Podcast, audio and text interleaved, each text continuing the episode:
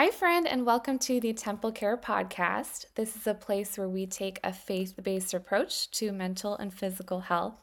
I am your host, Erica Pizzo. I have two very special guests on today. They have been friends of mine for a while, and I'm just so blessed that they're here today, Matt and Leah. Thank you guys for coming on. I just can't wait to hear from you today. Thanks for being here. Thank you, Erica. Thank you. So, Leah and I have been friends for a while, and then I met Matt when they got married. Well, right before they got married, kind of. But I've just gotten to know him over the years, too, and I love you both. I love what you're doing. They are licensed marriage and family therapists. They have started a nonprofit called Open Table. We're going to hear a little bit about that today. I'm super excited because I have always wanted to have therapists on the podcast because a lot of people have been wanting this and been seeking out like wisdom in this area. And I think it's a little bit tricky for Christians sometimes knowing which way to go. So I just can't wait to kind of dive into some stuff here. But tell us like a little bit, first of all, your story, how you guys got into this. Just share it a little bit for whoever's listening. We had different paths to becoming therapists. So I was actually an English major and then realized I loved stories, but I wanted to be able to help people in the midst of that. And so being able to hear people's stories and then also be part of their story to help them and help their mental health was a huge part of why I got into it. And then for you, yeah. Yeah, and I went into law and was working in family law specifically. And in that field, there's a lot of people, there's a lot of stories, there's a lot of relational hurt. And what I found over time was I wanted to be helpful, and that wasn't the place that I found that I could be most helpful. And so that slowly transitioned me into, okay, I like sitting with people and talking through what's going on. Yeah. But then I don't like the alternative of, well, we'll go to court and fight about it. I liked more the idea of sitting with both people in the room and saying, let's try to resolve this before it gets really bad. And that's what brought me into marriage and family therapy. I love that.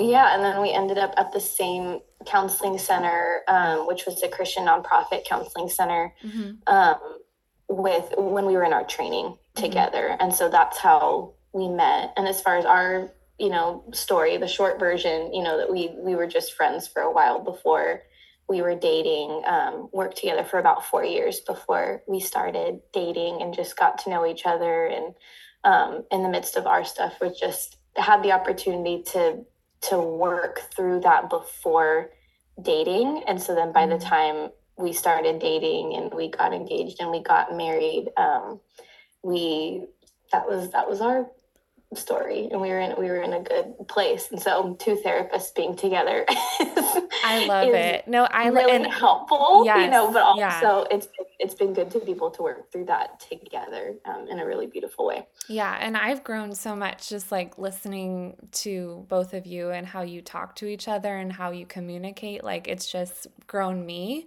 because I think you guys have so many tools and like things that you've gone through in helping others. And so it's cool to see that play out in your own marriage. I know, Leah, all the conversations we've had, I've just been like, oh, this is just, it's so inspiring to me. But Matt, I wanted to talk about, I know you're working on a dissertation right now about attachment styles specifically. And I haven't really talked about this on the podcast before, or really, I don't know much myself. So I would love for you to kind of just give an overview of what attachment styles are, and just kind of tell us like the biggest thing maybe you've learned from studying this. Attachment styles come out of attachment theory is the kind of the bigger concept. And there's been a lot of research. It's been applied a lot of places. There's a lot of books. Everybody has their own kind of take on it. From what I've seen, you can kind of boil it down to four categories of attachment, and attachment meaning your connection relationally to other intimate relationships. So romantic relationships, very close friendships, not your coworker, not, but more the closer ones that really impact you emotionally. So when we're talking about those types of relationships, there's kind of four approaches that we see. One is called, one of the labels for it is called disorganized, and it's just kind of like, I'm not really sure what to do. Mm. And sometimes I do this, sometimes I do that. It kind of is just all over the place. It's hard to predict. Okay. Another one is, it was called avoidant attachment, which is if there's conflict, there's intense emotions, things get difficult like they do in every close relationship. Yeah. The avoidant style is, I'm going to back up. Mm. I'm going to step away. I'm going to cool down. I'm going to be less present in the moment. So there's more strategy to it as far as what that looks like and more details, but that's kind of the basic is I back up. Okay. And then avoidant attachment is kind of the opposite, right? Like, so there's a conflict, there's intense emotions. The anxious style steps in. Oh, okay. And it leans harder. Okay. And so then the last one is secure, and secure tends to kind of hold their ground, and they can kind of lean based on what they need to do. So the secure is kind of like flexible and can do both. And then the avoidant and the anxious are, they kind of have one strategy. They can't really do the other one. They kind of only go one way or the other. I see. And so you really, what you're looking for is that secure attachment, which is flexible. Right. Sometimes I need to lean in. We're in conflict. There's intense emotions. I need to press in. Mm-hmm. Sometimes I need to give space and lean back. And so the styles are what you, if you have a locked in pattern, the styles kind of identify that pattern. Okay. That's, wow. It's really cool to hear all this, and I can pretty much clearly identify which one I am. But it's funny because like when you get into a relationship with someone who pulls away from conflict, but then the other person is the one that pours in, that's a tough, I've been in that because I'm the one that pulls away, but I've been in friendships and relationships with people that are like, no, let's deal with this right now. And they want to go at it. And that just makes me want to retreat more. So that's so interesting. So to hear all that. So talk about like what you're actually getting into with your dissertation. Like what is the meat of what you're going through? Yeah. So the I'm looking at those attachment styles, and I'm comparing them to another concept that has four different categories of how parents look at their and think about their child's emotions. Okay. And so it's they're similar concepts, but they're different. And really the core of what I'm exploring is the value of an adult, whether they're a parent or not. But I am focused more on parenting. Mm-hmm. The adult knowing where they come from, their particular view of emotion, their particular reaction to emotion, mm-hmm. Before they try to interact in a healthy way. Mm. And so it's trying to really put together, what are the pieces that would help someone know this is where I come from before I try to interact with someone else? Yeah.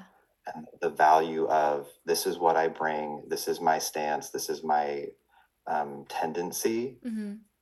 And then once we kind of have a sense of that's me, then it kind of starts to create space for someone else might do it different. Mm. My child might do this different. My spouse might do this different.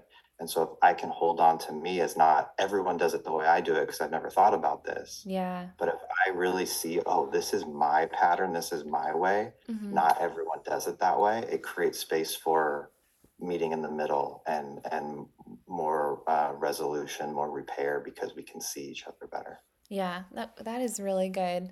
I know I'm just thinking through all the times where I've, as a parent, have put my own way that I view life on my kids, assuming that they're mini me's walking around, or they're mini my husband's, and they're not. They're their own unique creation by the Lord. So it's like really good. I've had to do that a lot too in my own therapy work, talking through that and saying, help me separate like myself from my kid as not they're who I am. So I think that's so valuable. And that's so hard to do in the moment when you're faced with a conflict with your kid or something, and you're just like, you're feeling emotions, they're feeling emotions. Like, what is your advice? Maybe Leah, you could chip in on this. Like, what do you do, or what do you advise people when they're feeling that, but they're trying to make the separation of like, no, this is how I handle it, and they're their own person.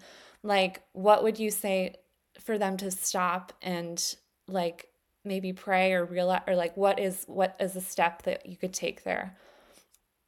Well, and you on the clinical side in your research, you could definitely speak to that. On my side, from just what I've seen clinically, and then even in myself, I can speak to. I have a lot of moments where I need to pause and understand where I am. Right. Like where am I in this conversation? Where are my emotions in this? What just came up in me? What is this bringing up in me from my past and my parents?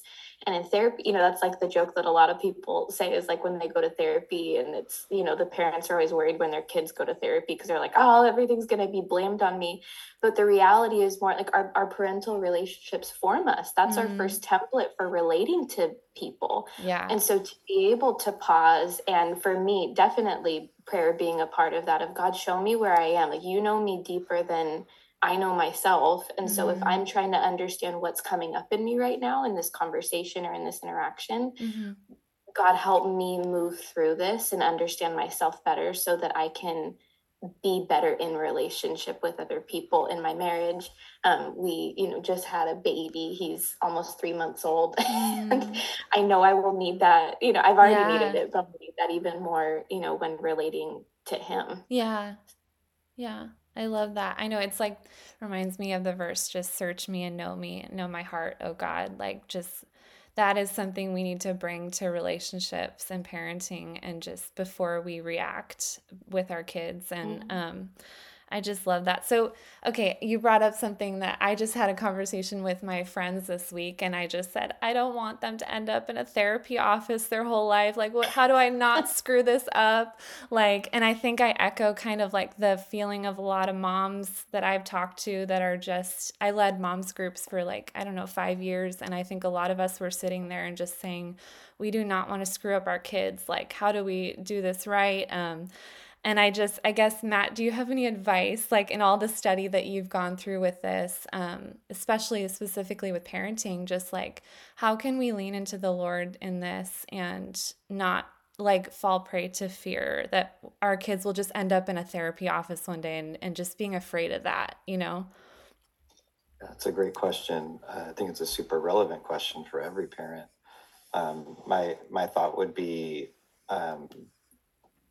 pursuing your own healing, because the more you experience that, the more you believe it's real. And then the fear of my child not being perfect and having wounds, which will happen, whether it's you or someone else, this world, no one gets out unscathed. Right. So it's not about not hurting our kids. It's about how much faith and belief do we have that they can heal from where they got hurt, whether it's me or someone else. So I would say the best way that I can believe in their healing is to see how much God has healed me and walked me through my journey. Yeah. And then it's there for you. You can find it. Go to therapy, go to church, go to, your friend's house, whatever it is, find it. It's there. I've found it. I've seen it. Yeah. Yeah. That's so powerful. And I think, I've also talked to these same friends that I was saying the same thing, that thing just being, pouring out my heart. Like, I don't want them to end up like, but also just like, if they did come to me one day and say, I really think I want therapy, I would be like, yes, like I've seen so much growth from that. Like, I'm 100% on board with that, but, it is humbling as a parent, I think, because you want to do the right thing so badly. You want to do the right thing before the Lord, before them, and it's just, and I think sometimes we have these moments in parenting where we're just like, oh, I messed up, and how do we not like stay in that cycle of shame with that? Like, what is your advice for that, to just not, to get up and let the Lord lead us in the next step and to not stay in shame? Yeah, I'd say related to what I was saying about pursuing health, pursuing healing, and believing that that's real. I think for me personally, there's value in identifying when a thought or a feeling is just not true. It's just not from God. And I'd put shame in that category. Yeah. And just saying no to that, and then orienting myself to what is true. Thank you, God, that you gave me this child, that this was something you blessed and said was good. And that whatever type of a parent I am, you are the model for me. So there's grace, there's forgiveness, there's redemption. I think, again, the more we're oriented towards believing in our own healing, we can believe in healing for our kids. And then, God, I turn to you as the model for me. Yeah. How do I do it better? How do I do it different? That template's there.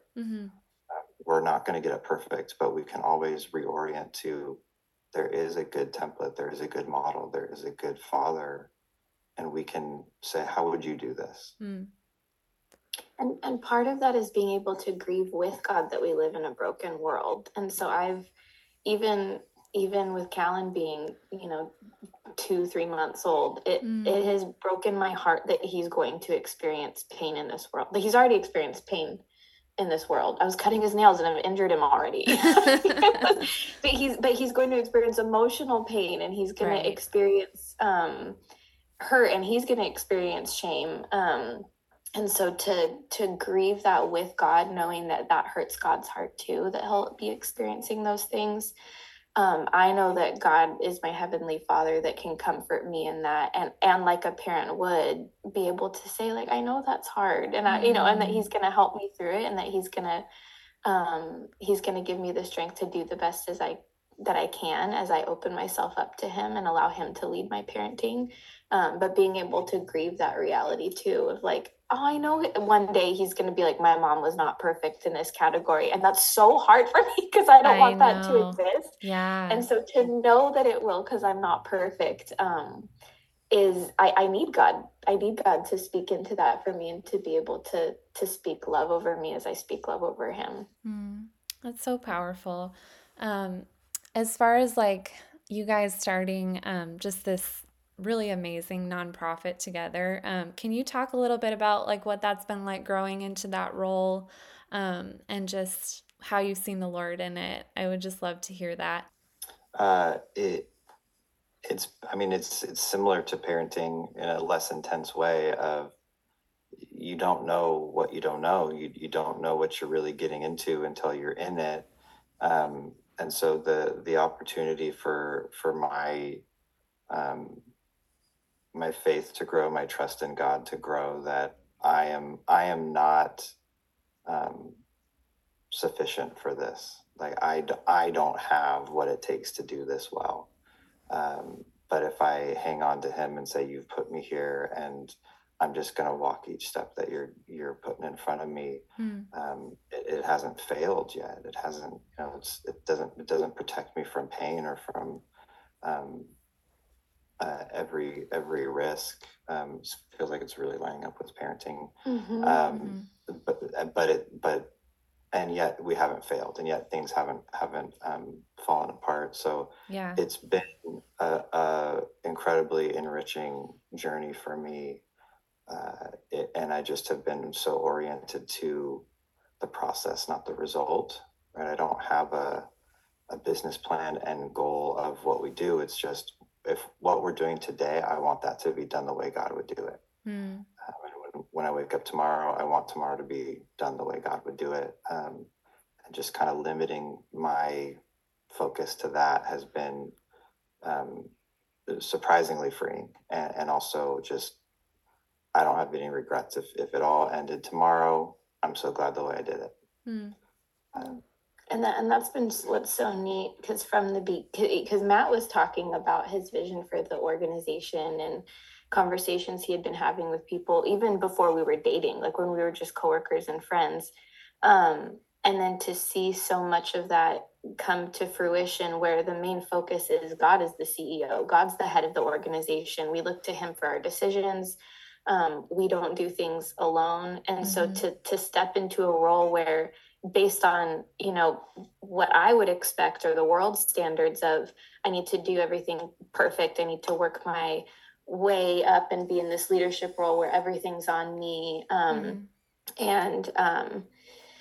And just be the most efficient person I can, or my flaws were so immediately evident when we started the organization, because me being, how I've been, which is, okay, I can just focus and just be a therapist with this person, but all of this, like, admin stuff. You know, I'm more, I don't even know how to describe myself. I am more people-oriented. I am more people-oriented.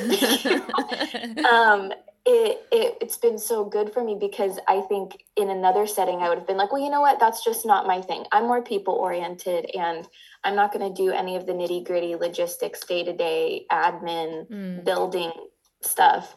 And for God to call me into that, and to say, no, I'm not bound by what I'm just saying, you know, like how I am. Yeah. And I'm not doing that alone, you know. So to be able to have the whole model for the organization to be, we do things together. We're not alone. We're praying for each other. We're pouring into each other. We're in each other's lives and in the mess of each other's lives, and all of the things that God's calling us into.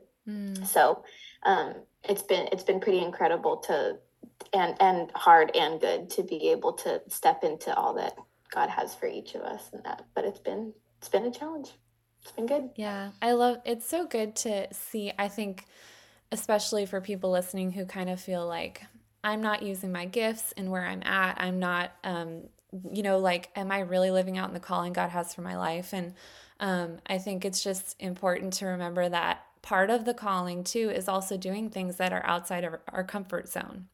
And it's not always being sure of what we're doing. And it's about following the Lord. It's about depending on him step after step. And it's just really amazing to me to see how you guys have blossomed into this, and just how you are following the Lord. And that's pretty rare. I think we see a lot of people nowadays who are going ahead of the Lord because they want to do things quickly and on their timetable and not listening to him. But something I've seen in both of you that's just been a blessing to me is that you really do listen to him and let him take the lead. So that is huge. And I just want to thank you guys for coming on today. Before we close, I wanted to give you guys the opportunity. Matt, for his dissertation, is doing these attachment styles. He needs survey responses for this. So I'm going to be one of the survey responses, and we're going to put the link below for you guys if you want to participate. But by doing this, it's just a few minutes of your time. You're helping him really continue in his work for the Lord and to do what he's been called to do. And so we're going to put that link for you guys below. If you have a few minutes, please participate in that. Any closing thoughts from you guys? Any advice you want to give to parents out there? I know there's a lot of parents listening right now that are like, oh, this is so good. I know I'm soaking this up in my heart, but anything you want to close with there? I think something that I'm thinking about, a conversation Leah and I had with another couple just a few months ago maybe, and they were asking us questions about being therapists and having kids and how we thought about that, and I think I just, it wasn't something I had thought about, but as I was responding to the question, I said something along the lines of like, I expect my kids to, I don't think I said go to therapy, but to that Leah and I, with our training, with our experience, would not have everything our kid needs. By definition, we have what we have, and we can bring that, you know, in a good way, or we can bring it in a less good way, less effective way. But I just start from the assumption that I don't have everything my child needs. And so having other adults that are trusted, that are, you know, loving on my child, supportive, other relationships for me and for my child.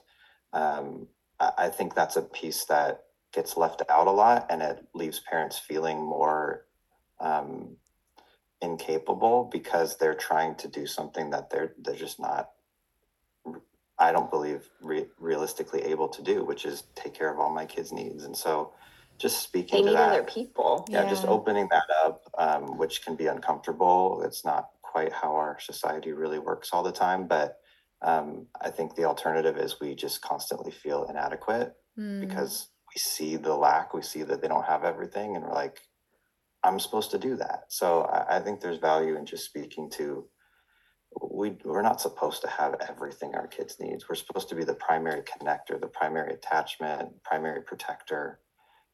But they need other relationships. So it needs to be spread around. They need to see that there's more than one or two people in my life that love me, that can offer good things to me.